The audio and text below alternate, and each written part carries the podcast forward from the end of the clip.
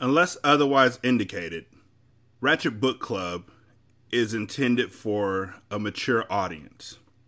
Viewer discretion is greatly advised.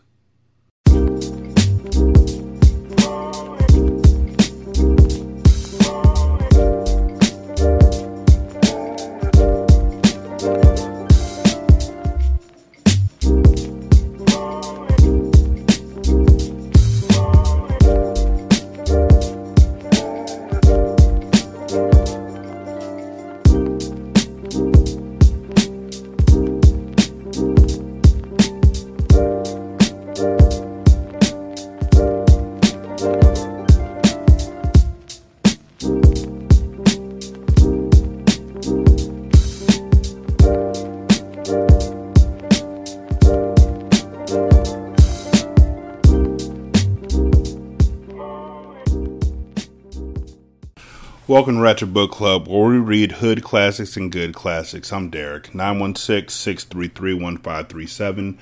Um, Ratchet Book Club on Twitter. Leave a DM, wretched and ratchet at gmail.com. Uh, leave an email. Um, leave a review at Podchaser. Just go to Ratchet Book Club and leave a review. I'll read those. Um, you know, sometimes these books just get real dumb. And I hope that this book gets clearer soon because so far, um, in Old Thot Next Door Part 2, the finale, uh, she's already, her best friend's already died. Somehow she envisioned that. Like, they're never going to answer that. How she saw that that happened even when she wasn't there and she was clearly innocent. Well, not clearly innocent because we saw her do it too.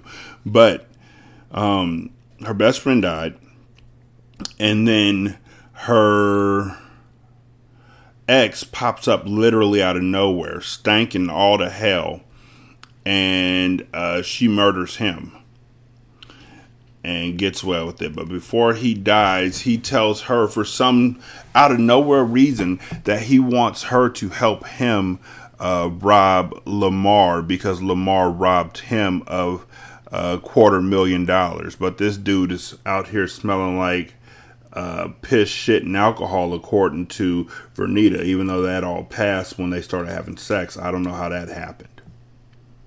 And so now Vernita's on her way to the prison, I guess, the hospital, the hospital for to get a rape kit and to get tested for STDs. Um, and she's riding with Mike Colvin, the detective on the case, a light skinned nigga. Yeah, I think that's where we are. Chapter 7 Detective Mike Colvin. It's something about that lady. I don't know what it is, but there's something off about her. I took a sip of my cold coffee as I continued to scan my interview notes. I was sitting inside of my police car. The ambulance just took off with Miss Washington strapped in the back. My gut got that weird feeling anytime I knew something was off. That feeling that was like a combination of tightness and nausea. Like you just knew some shit was not right. Why do you say that? My partner Jake asked, huffing. Colvin, I swear you always got these weird hunches. Remember that last time what happened? Your hunches almost got you written up by the lieutenant. I rolled my eyes. Yeah, whatever, motherfucker. I wasn't that off on my last hunch. I'm usually 90% right. Yeah, but since you were 10% off the mark the last time, you almost let a killer have their way with a five year old. I shrugged my shoulders. Police work is complicated, man. Damn. You sound bad right now. Okay, so what's your hunch with this lady? Man, she's a 80 year old who was just raped by some crazy ass guy. What's more complicated than this? Wait, what? The book says she's an 8 year old. Man, she's an eight year old who was just raped by some crazy ass guy. Man, she's an 80 year old who was just raped by some crazy ass guy. What's more complicated than this? Yeah, I get that. I'm not denying that. But something's just off. I don't know what that is. It's like she's telling the truth but lying at the same time. And those marks on her face and arms. What about them? They're bruises. But they don't look like real punches. I went silent for a moment, thinking about Miss Washington's recap of what happened. But I guess we'll see once we get some pics back of the rest of her body. Man, what in the hell do you mean they don't look like real punches? I shrugged my shoulders. I don't know. Our suspect is, well, was a pretty heavy man. Huge hands. But the marks on her face look like she had gotten into a fight with a kid or something. Ugh. Colvin, just stop. Stop right fucking now. There's no need to dig this deep. Look, the man broke into her house, he held her hostage, tried to rob her, and then he raped her. Then she, out of self defense, managed to kill the crazy motherfucker with a letter opener that just so happened to be right there on her nightstand. Case closed. Please, let's not make this extra work. I looked over at Jake and saw his chubby face getting redder than Mars. He was fuming. He absolutely hated it when my hunch had me digging too deep. When I felt a certain type of way about an investigation, I couldn't help but let my intuition guide me down a path that others didn't want to trek. I enjoy being a detective. Every aspect of a homicide investigation was a fucking orgasm to me. This dude is nutso. I've been on the force now for nearly two decades, and half my career was spent in homicide investigations. I lived and breathed this shit. Hell, I had nothing else to do but work. My wife left me years back. My only kid, Brianna, was away off at college. And even then, she and I barely spoke. So when I had hunches, I truly had them because nothing else held my attention but work. And I had to pursue every last one of them to feel satisfied. Being satisfied with my work is what kept me alive. Brother, listen. I know you don't have a fucking life, but I do. And right now it's nearly midnight, and all I want to do is go home to my wife, drink a beer, and then sneak away into the bathroom and jack my fucking dick to some of the pinkest pussy pics I can find on the web. Well, if that's what you want to do, then by all means, do you. I said back to Jake as I sat behind the steering wheel, still going over my notes. But I'm going to do me. You always do, motherfucker. My hunch was firing off. I felt like something was pulling me to go back into that house and find exactly what the fuck I was looking for. Now, you could call me crazy and obsessed, but when I could sense something was wrong about your motherfucking ass, I was gonna dig deep until I found the truth. I didn't give a fuck if you were 8 or 80. Wrong is wrong. This old bitch wasn't telling me the full truth about what happened. Was I trying to say what happened to her was justified? Of course not. But what I've learned over the years is that in all these cases, you should never take somebody's word at face value. Even if the victim was some church going, soul food cooking grandmother who could recite every single Bible verse like it was nothing, that didn't absolve them of the possibility of doing wrong. Everyone was capable of doing some shit even me. I'll be right back, I told Jake as I quickly hopped out of the car. Where the fuck are you going, Colvin? God motherfucking damn it. Get your ass back in this car right now so we can finish up this report and go to fuck home. Without saying a word, I proceeded to walk off and toss a birdie towards Jake as I walked up the still crowded driveway of Miss Washington's townhouse. The first thing that struck me by surprise, though, was the car that she had. What type of woman damn near 80 years old drove a fucking muscle car? Now I get that people of all ages had a thing for cars, especially men. Old ass men who are trying to live out their remaining days usually use sports cars to attract young pussy. Hell, if I had the cash, I'd be driving around the city in a Corvette. But the more I stared at this red drop top Mustang, the more my interest in Miss Washington grew. Granted, I could be making all types of erroneous presumptions about this old chick, but the nigga in me knew one thing. Old ass black women never drove cars like this. Cadillacs, Beamers, Benzes, Lexuses. That was what the fuck I'd expect out of a woman who wanted to spend extra dollars on a nice whip. But a fucking Mustang? This wasn't even the type of car to have in Chicago, especially during these crazy ass winters. I just knew her old ass had low iron levels, and her ass probably complained all the time about being cold. Nice car, isn't it? An officer on the scene asked me. I glanced over at him, then immediately threw my attention back to the car. The license plate was even crazy as fuck. Paulette. This lady had to be a character. Yeah, yeah, it is, I said to the fat ass white officer. This motherfucker need to lose weight. God damn it. I couldn't stand seeing fat ass cops. Gosh, the force was going to shit. Just blown away by the fact that this woman's driving a V8 engine. Nobody. This is a V12. This special edition Hemi. Miss Washington definitely knows her cars. Instantly, an eyebrow rose out of suspicion. V12? Yeah, no, this old bitch was definitely up to no good. That's crazy, I simply replied and began to make my way back inside the house. By now, officers had begun to clear out the house. Evidence technicians were done taking photographs and collecting evidence. In most cases, a homicide detective assigned to a case like this would have already had a report ready for their lieutenant to sign off on and close out the investigation. But not me. I was going to be diligent about this shit. And I didn't even give a fuck if Lieutenant Daniels gave me some pushback. This nigga's using every single fucking character's name from The Wire. God damn. Colvin, Daniels, come on now. You all almost done? I asked one of the evidence technicians. Yep, she said as she pulled off a pair of latex gloves from her hands and tossed them into a garbage bag she had in one of her hands. What? This lady's definitely gonna need to hire a maid service ASAP to get up all that blood. Her entire bedroom is ruined. I chuckled, then made my way into the bedroom. I froze in the middle of the floor and took a deep scan of the entire immaculate bedroom, despite the fact that the blood covered damn near half the room. This was a nice ass townhouse. And given that we were in the middle of Hyde Park, one of the most exclusive areas on Chicago's south side, I knew this place had to be worth at least a million. Then and there, I wondered what Miss Washington did for a living. I mean, I mean, honestly, she don't got to do shit. She's fucking 77 years old, not 80, which means that when she bought the house, if she bought it when she was like, what, 27, shit probably cost like $13. Then and there, I wondered what Miss Washington did for a living. Soon as I got back to my desk, I was going to research the shit out of this woman. Hell, I was going to research her deceased husband as well.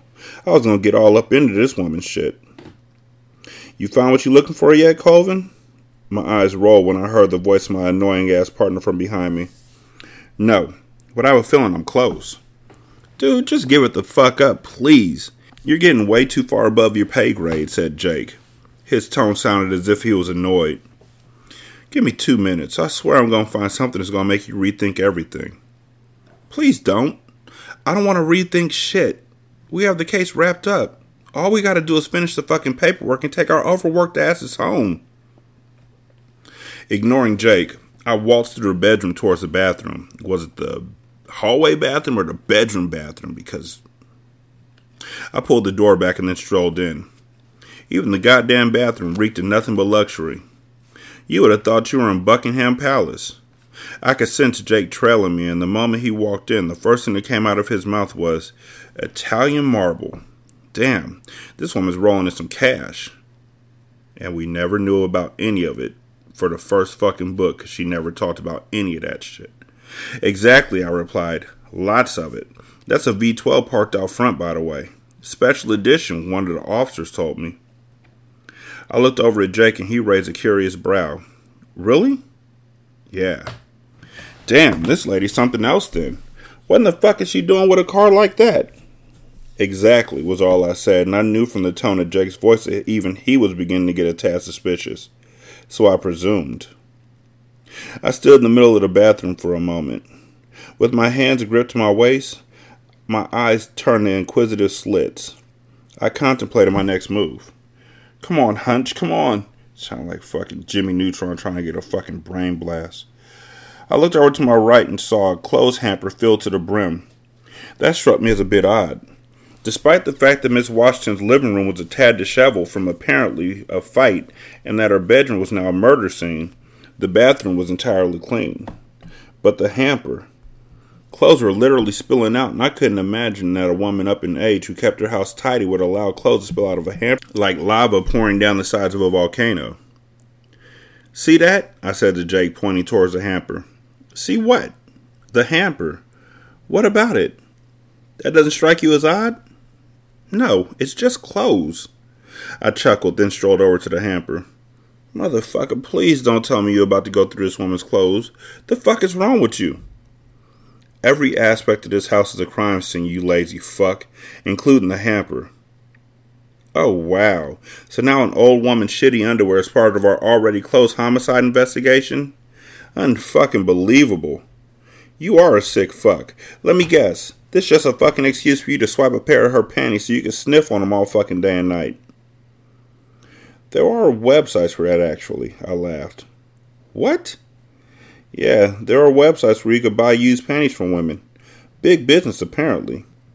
You sick fuck. Why in God's green earth did I get fucking partner with you? I pulled back the lid to the hamper, a tad apprehensive about going through Miss Washington's clothes. And yeah, I couldn't lie. Perhaps Miss Washington was no older than 40 and looked like somebody I'd want to fuck, I let the pair of her panties for keepsake. Are you fucking serious? But I'd be damned if I was going to get off on the smell of an 80 year old woman's crotch. I have my interesting fetishes, but dicking down old bitches definitely wasn't one of them. Not yet. Without hesitation, I dug my hands into the hamper and started tossing clothes all to the side. Not giving a fucking, that's what it says. Not giving a fucking if I was making a mess. I could easily stuff the clothes back into the hamper and Miss Washington probably wouldn't even notice if somebody hunted through her dirty laundry. Damn, you could at least put on a pair of gloves if you're gonna do all that, you grimy motherfucker. Ignoring Jake, I continued to toss clothes out of the hamper onto the floor. I hoped my hunch was right because as I dug through, getting closer and closer to the bottom, I wasn't finding anything. But once I yanked out and tossed a pair of denim jeans, my eyes landed on something interesting. Look at this. I smiled as I pulled up a stocking stuffed with lemons and tangerines. Jake's mouth dropped. What? Oh wow, that can't be. That can't be what? Those those punches. Bingo. Seriously? Seriously, fucker?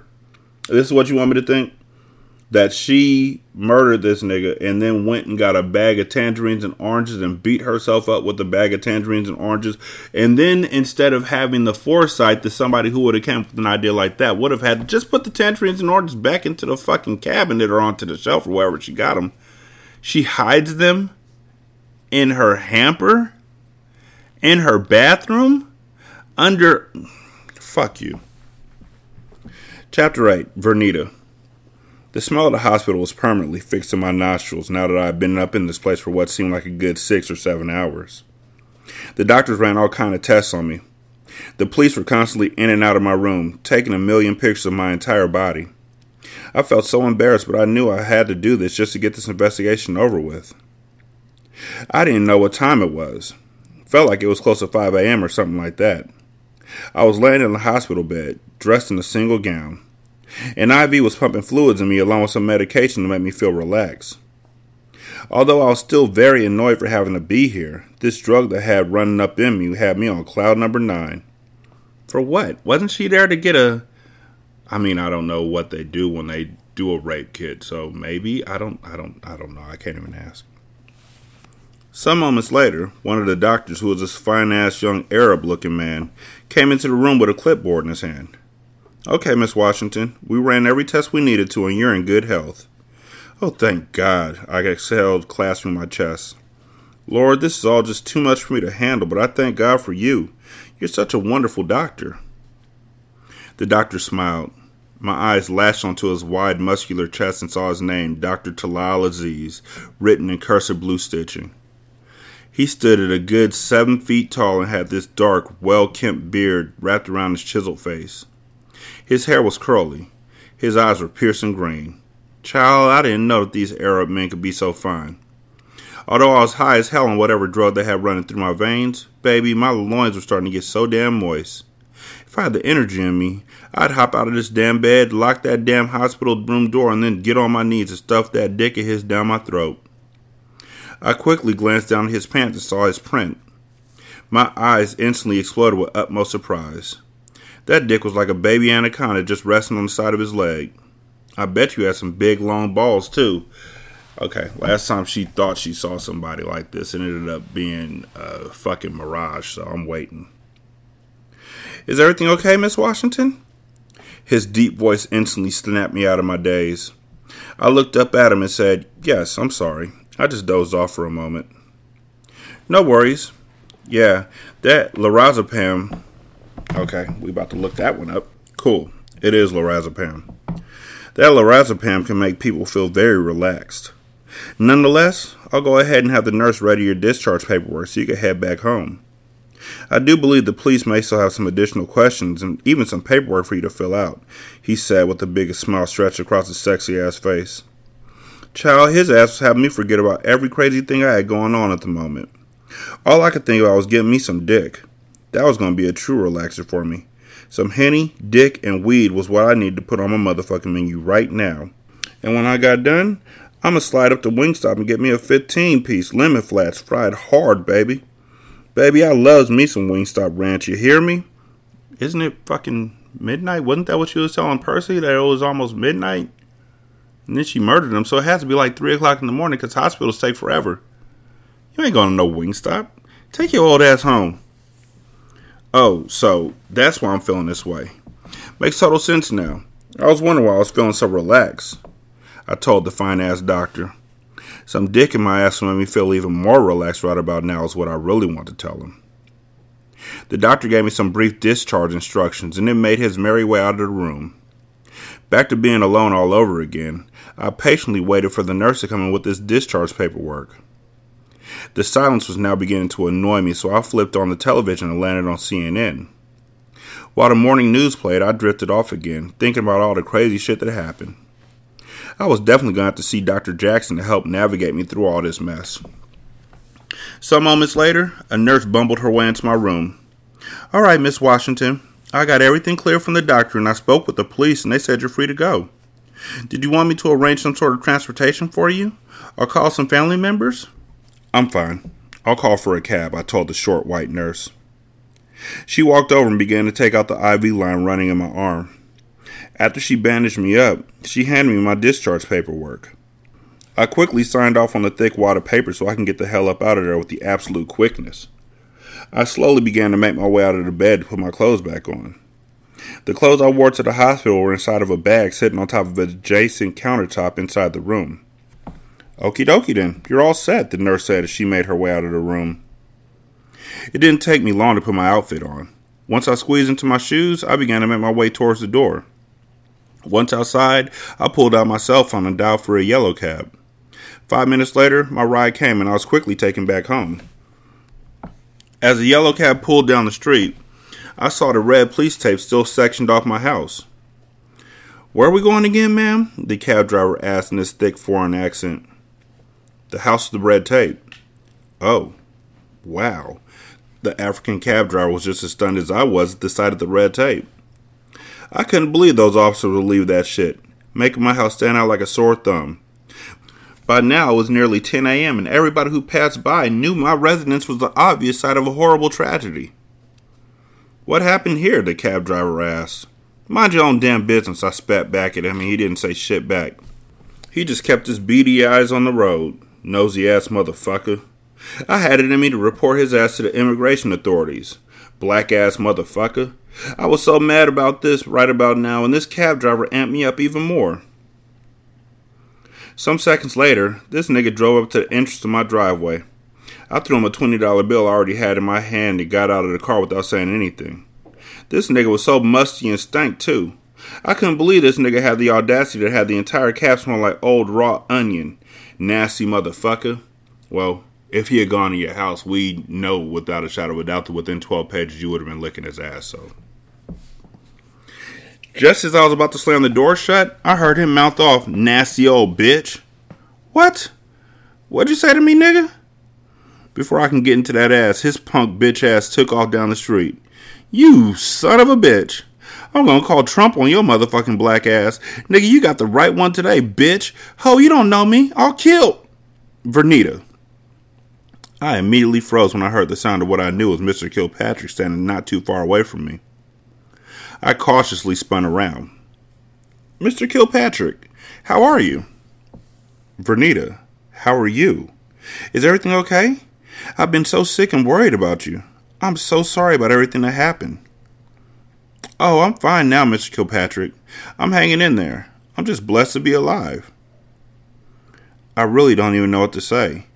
All of what happened seems so surreal. I just wish. He paused for a moment, looking like he was holding himself back from crying. I just wish I could have done more. I'm really sorry. It's not your fault, Mr. Kilpatrick. It truly isn't. Well, I'm just glad to know you're okay, he said as he leaned in and tried to give me a hug. I quickly jumped back, though, not wanting this old ass Peckerwood to put his fucking clammy paws on me. Sorry, he quickly apologized. I guess he realized that if I was a victim of rape, the last thing I wanted was for a man to put his hands around me. You're fine, Miss Kilpatrick. Thank you for checking up on me, though. I appreciate it. Okay, well, um, if you need anything, just let me know. I'm here for you. Just give me a ring if you need anything, Vernita, he said through a nervous grin and then walked off. Soon as he walked off, I couldn't help but grimace. Why in the fuck were motherfucking white people so nosy? He need to mind his own fucking business. Mind the business that pays you, cracker. All up in my shit. Punk ass didn't even come and save me when he heard Percy cussing and carrying on. Nigga, cause you went to the door and told him everything was good. I smacked my teeth as I yanked my house keys out of my purse. All this fucking red tape around my shit. They couldn't even have the courtesy to remove this shit. Got me out here looking crazy, I yelled at myself. Yeah, like you yelling to yourself in the middle of the street about how your red tape looks crazy ain't gonna make you look crazy. I didn't even give a fuck if the whole entire goddamn city could hear me going off either. I was mad as fuck because they didn't take down some red tape. Shit make me want to kill someone. You already did that three times. What the hell? My eyes shot open with fear again. I quickly looked around when I swore I heard the voice of Alice. I didn't see her though. I closed my eyes.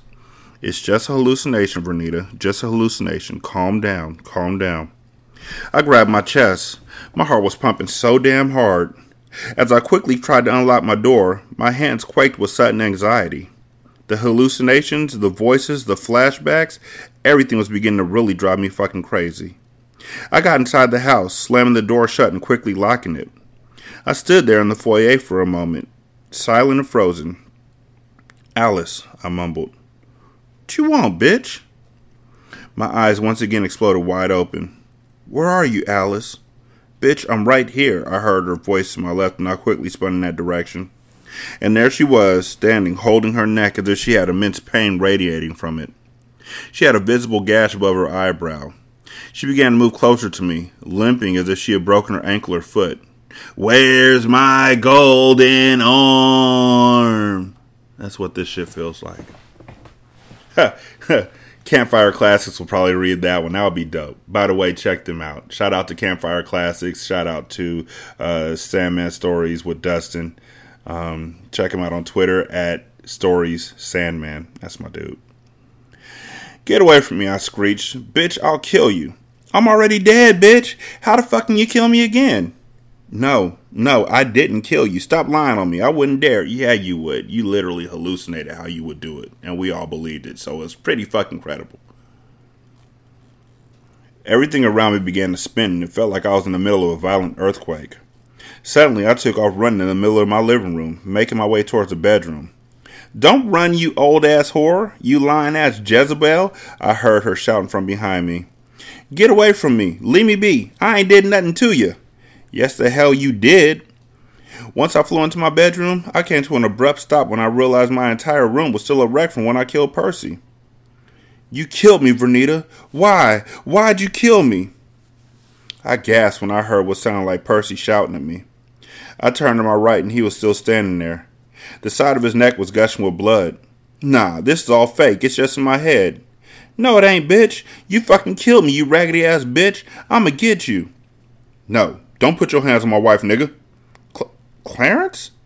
Was that. Was that Clarence? I spun to my left, and there Clarence was, walking slowly up to me looking like a fucking zombie. Why'd you kill me? All I did for you. No!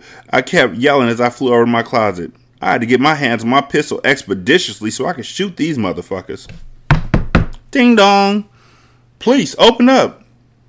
The police? I suddenly became immobile when I heard the sound of somebody saying that they were the police pounding at my door, and then the doorbell began ringing. Taking deep breaths, I closed my eyes. It's just all in your head, Renita. All in your head. I reopened my eyes, and the ghosts of Alice, Clarence, and Percy disappeared. Lord, Lord, Lord, I said, shaking my head furiously. It ain't in your head, bitch. Oh, no, no. Oh, Lord, these voices, this is just too much. So if you're white, there's this movie called uh, Tales from the Hood. If you're black, what up, niggas? Y'all already know. But at the end, this dude named Jerome uh, goes to murder people, and when he murders people, he gets taken to a murder rehab clinic. Don't fucking ask me. If you want to hear about it, just listen to the review on hindsight. So anyway, he goes to a murder rehab clinic, and one thing he has to deal with when he's put into a deprivation chamber is all of his victims coming up to him saying, "Why'd you kill me?" And this one dude in the back had one line to say, and he said it over and over again. That shit was fucked up, man. That shit was fucked up, man. That shit was really, really fucked up, man. And that's what this reminds me of right here. Jerome and his murdering ass.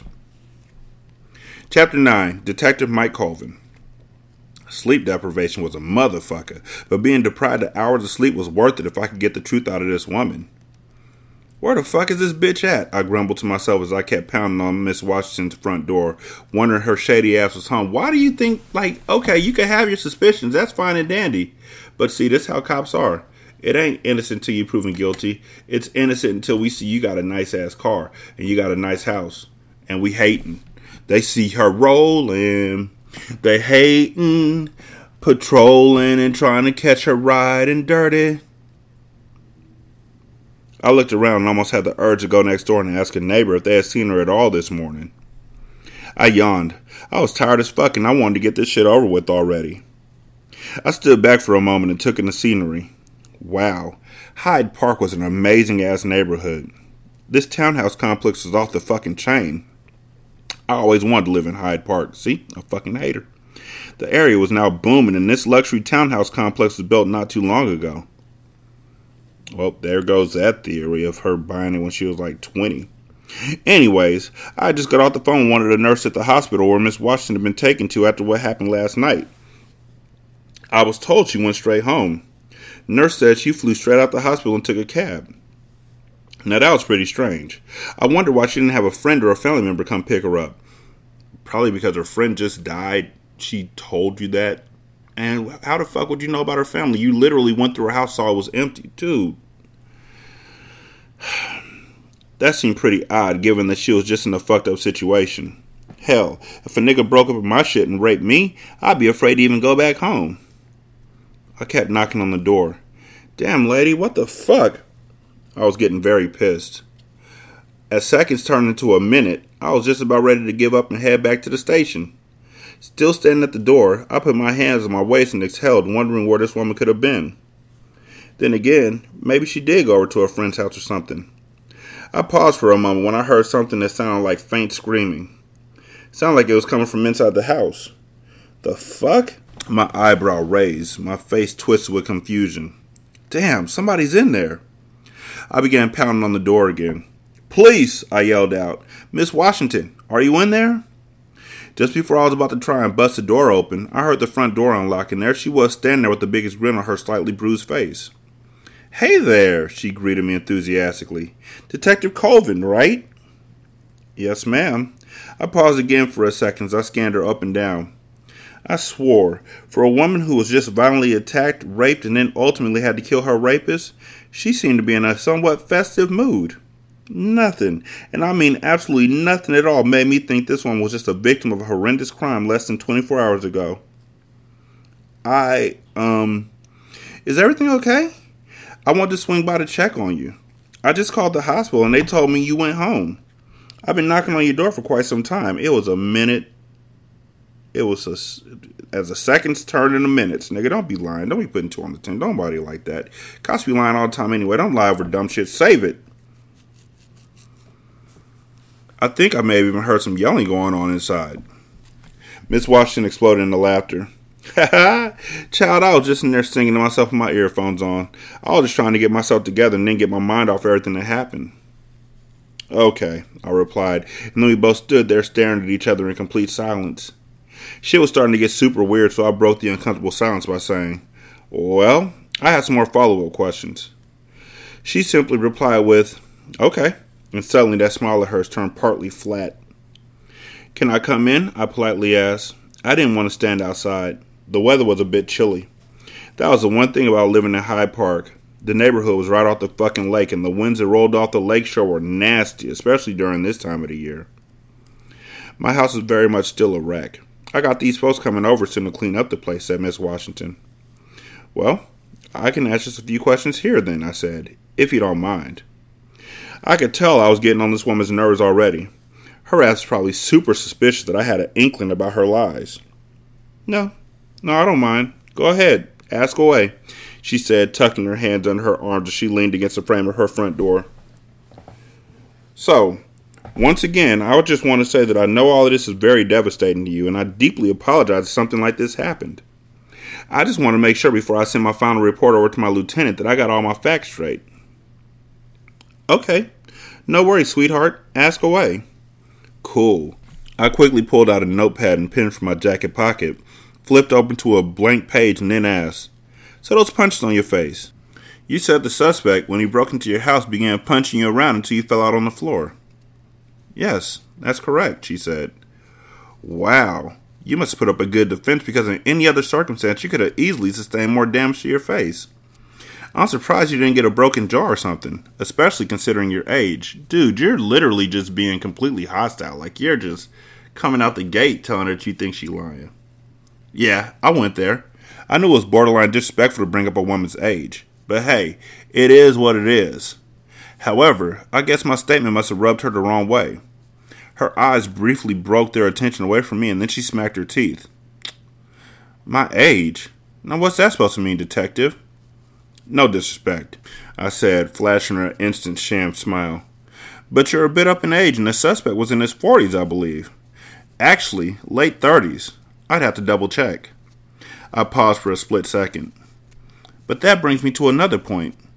This suspect, you said you knew him from years back. How's that? He was my husband's caretaker at the nursing home he had been staying in before he died. Interesting. Okay. And how exactly did he know where you lived?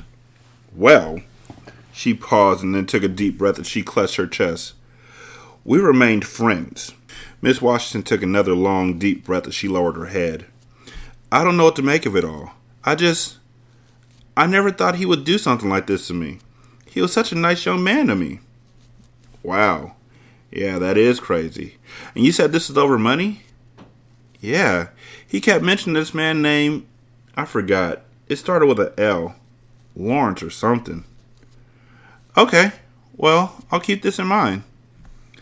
Any other questions, Detective? I really hate to be short, but I have a lot of stuff on my plate right now, and I need to get to my doctor. Also, my friend's funeral is coming up pretty soon, and I'm still so devastated by that. I gotta help the family with the funeral arrangements. I understand. Well, yeah, that's all the questions I have for right now and you have my condolences. Thank you, Detective. No, thank you, I replied, giving her the biggest grin I could make. But then I knew this next question would throw her for a surprise. By the way, do you prefer the taste of tangerines or oranges? Her unassuming eyes instantly became large with fear, and I could tell she was fighting hard to stop herself from producing a scowl. Then she smiled, which I knew was nothing more than a fraudulent smirk masking her unexpected nervousness. Huh? Excuse me? Never mind. I just have a hankering for something sweet and tangy. I saw the lovely fruit bowl on your kitchen countertop earlier. Sorry, just random question. I told her as I quickly put my notepad and pen back into my jacket pocket. Oh, hmm. Okay then. Uh, well, I'd prefer tangerine, she replied. I like to put them in my morning smoothies. But anyway, detective, I gotta get going. She looked over my shoulders. The cleaning folks just arrived. I looked around and saw a white Ford minivan pull up. Two Mexican looking motherfuckers hopped out. Both of them had white jumpsuits and N95 masks wrapped around their faces. As they began walking up the driveway, I looked back at Miss Washington and reached out my hand to shake her hand. I'll be in touch, Miss Washington. She cautiously shook my hand and then pulled away as if I was a pervert or some shit. By now, the two cleaners were a foot away from us. Hello there. We're here to clean up the house, one of the cleaners said. Yes, come on in, uttered Miss Washington to the cleaners, but she kept her eyes glued on me. Guess now she knew I knew. I spun around and made my way back to the car. I chuckled, knowing I was inching closer and closer to the truth. This old bitch was telling all types of lies, and I was going to get to the bottom of it. Once I hopped in my car, I checked my cell phone for any missed calls or text messages. And lo and motherfucking behold, I saw that I had five missed calls. All came straight from my lieutenant. Then I checked my text messages. Boss even sent me a text. Seemed like I was in trouble. Opened the text messages and was hit with bring your stupid ass back to the station now. And on that note, I quickly chucked up the engine to the cruiser and headed back to the station. Back in the station, my partner Jake and I were sitting in our lieutenant's office getting our asses handed to us. Please, please, please explain to me why you're letting this low-life motherfucker run wild. Lieutenant Daniels was literally foaming at the mouth, screaming directly into my partner Jake's face. I'm not gonna hold him accountable because I already know he's a prime piece of shit who doesn't know how to mind his own fucking business and just go with the facts at hand. So I'm blaming your ass, Jake. I can't believe you all gonna pull this shit. An old woman gets her house broken into and she's raped. She defends herself. Case closed. What's more to this?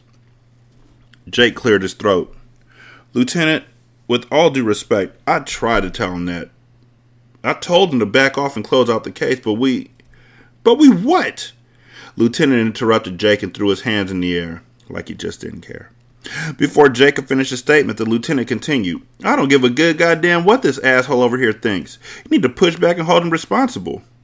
Then Lieutenant Daniels' big, black, and menacingly ugly ass stared directly at me. These niggas is color struck as fuck.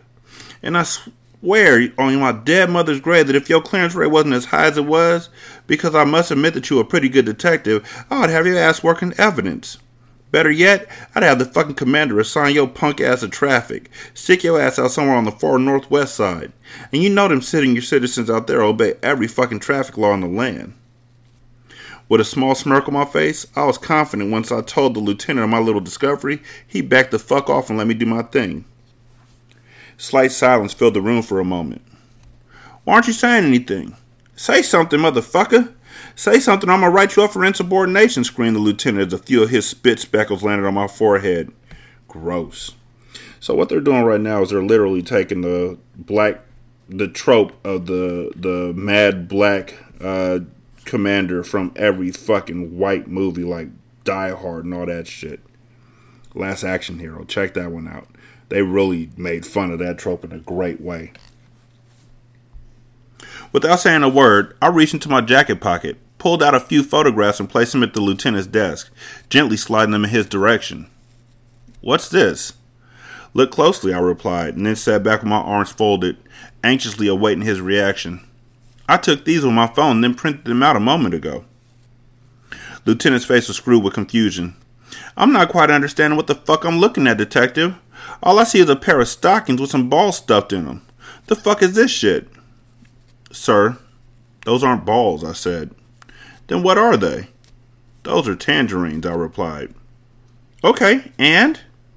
I snapped my fingers trying to remember the woman who played that crazy ass chick in that movie.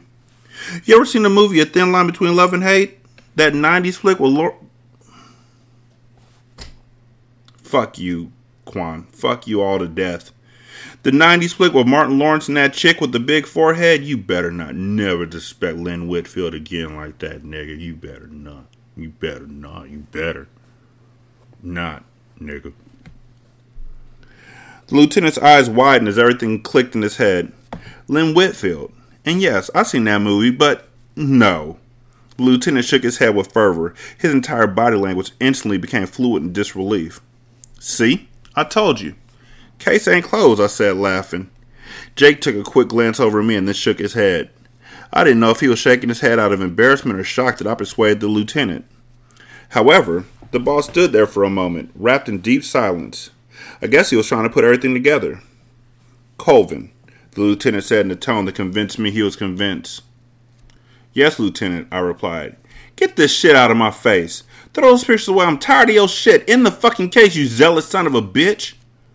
But, Lieutenant, this doesn't seem shady. I don't care, Lieutenant interrupted. Close out this fucking case now. Have the report on my desk by 5 p.m. or I'm writing you up for insubordination. I will put in a request to transfer your ass to traffic. Now, the two of you get the fuck out of my office. With that being said, I nodded at Jake and then we proceeded to stand up. Well, Lieutenant, it's your squad and I will follow orders, I said. I'll have that report on your desk ASAP. And close my motherfucking door when you two assholes leave, yelled the lieutenant as Jake and I walked out of his office. See, because they said lieutenant again. What they said is, yell the lieutenant as Jake and I walked out the lieutenant's office, but that's just redundant. And following his stern instruction, I gently closed his door. Jake and I took cautious strides towards our cubicles while the rest of the detectives on the floor gave us awkward stares. They must have heard all the screaming and cussing. Once we made it back to our cubicles, I sat down at my desk and a wave of fucking anger came over me. Jake sat down, then rolled up to me in his chair. Listen, brother, you know sometimes I'm just fucking joking with you. Man, you're a great detective. You solved a bunch of cold cases. But this one right here, just drop it. There's absolutely nothing going on with that old woman. That's what everyone says every time I said turn on my computer monitor. I booted up my PC. I'll finish out the report, but that doesn't stop my investigation. What are you talking about? Jake angrily asked. Dude, just fucking drop it, unless you seriously want out a homicide. And if that's the case, you can commit career suicide by yourself. I'm gonna do what the fucking lieutenant says. No, I'm not committing career suicide. I'll do my job. But that won't stop me from finding the real truth. And when I do, I'll put money on it that this is a much bigger story. Jake smacked his teeth and said, Okay, well, you do that. He rolled back towards his desk. Once my PC got started up, I logged in, quickly opened up Microsoft Word, and began to finish my investigation report. Truth be told, I had an inkling the lieutenant would rip into me and threaten to write me up for not closing out the case much earlier. So, that being said, most of my report had already been completed. My ass worked on it all fucking early morning since I left the crime scene. But I was running on zero hours of sleep, Nasty as McDonald's black coffee kept me fueled. But now sleep was truly setting in, and as soon as I got done finalizing some of these notes, I was going to head straight home. I had the next two days off, so I figured I'd use those days to start doing my own off duty investigation. I wasn't going to let Miss Washington get away with the crazy ass lie. Just before I was about to start typing, I heard a knock on the side of my cubicle. I glanced up and saw it was a beat officer in a full uniform. He was a younger dude, looked like he was new to the force, Black, too. What's up? I said and looked back at my monitor as I began typing. Hey, detective, I was told to come see you, he said. About? Late night, or early this morning.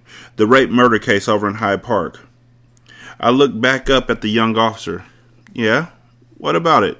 It's a closed case already. Yeah, well, okay. I don't know if you know this, but that old lady. I paused for a moment and could find my intuition begin to fire up. Does he mean I could feel my intuition begin to fire up? I paused for a moment and I could feel my intuition begin to fire up. Please let this young dude have something good for me. What about her? Something's off with that chick. What do you mean? Well, just a few weeks ago, we caught her having a full on psychotic breakdown in the women's locker room at the health club on 47th Street. What's your name, officer? I asked the rookie. You must be new. Yeah, I am. I'm Officer Harrington. I've been on the force now for about six months. Guess what Officer Harrington just said caught the attention of Jake. He rolled over in his chair next to me, and now we are both giving Officer Harrington our full attention. Okay, so tell me about this psychotic episode. Well, we were called to the gym sometime in the mid afternoon. When we got there, she was literally squatting down and pissing all over the floor. He paused for a moment, then cleared his throat. But that's not the crazy part. Shit, then what is? I asked Jake in what I knew was his typical sarcastic ass tone. She was pretending like she was having sex with somebody.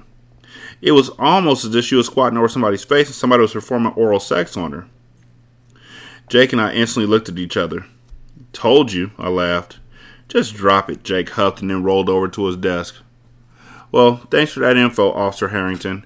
But like I said, the investigation is closed. Crazy story, but it ain't none of our business. Besides, did she get arrested for anything? No, we just let her go. Felt kind of bad for her, the rookie said. But anyway, considering what happened earlier this morning, I figured you all should know that. Okay, cool. Well, let me get back to this report and you get back to your beat, I told the rookie. He wandered off and I went back to finishing up this report. I definitely wasn't going to get any sleep now. That, that's So this nigga's about to spend his two days off stalking this woman. Also, it's really, really fortunate that Officer Harrington was just happened to be walking past to remind them of what happened two months ago. Was it two months ago? A few weeks ago. Hmm. Okay. Now I'm gonna have to check out this book again just so I can look and see what the fuck happened at the end of that book because I swear that the timelines ain't matching up no more. Now I feel like Officer, whatever the fuck this dude's name is, Officer Colvin. Right. He's supposed to be Bunny Colvin from The Wire. Alright, cool. 916 633 1537. Ratchet and Ratchet at gmail.com. Uh, Ratchet Book Club on Twitter. Uh, leave a review at podchaser.com slash ratchet book club. It's been one week since you looked at me. Sorry, I don't know why that just popped in my head. Um, but yeah, hopefully y'all have a great day. I'll holler at you later. Peace.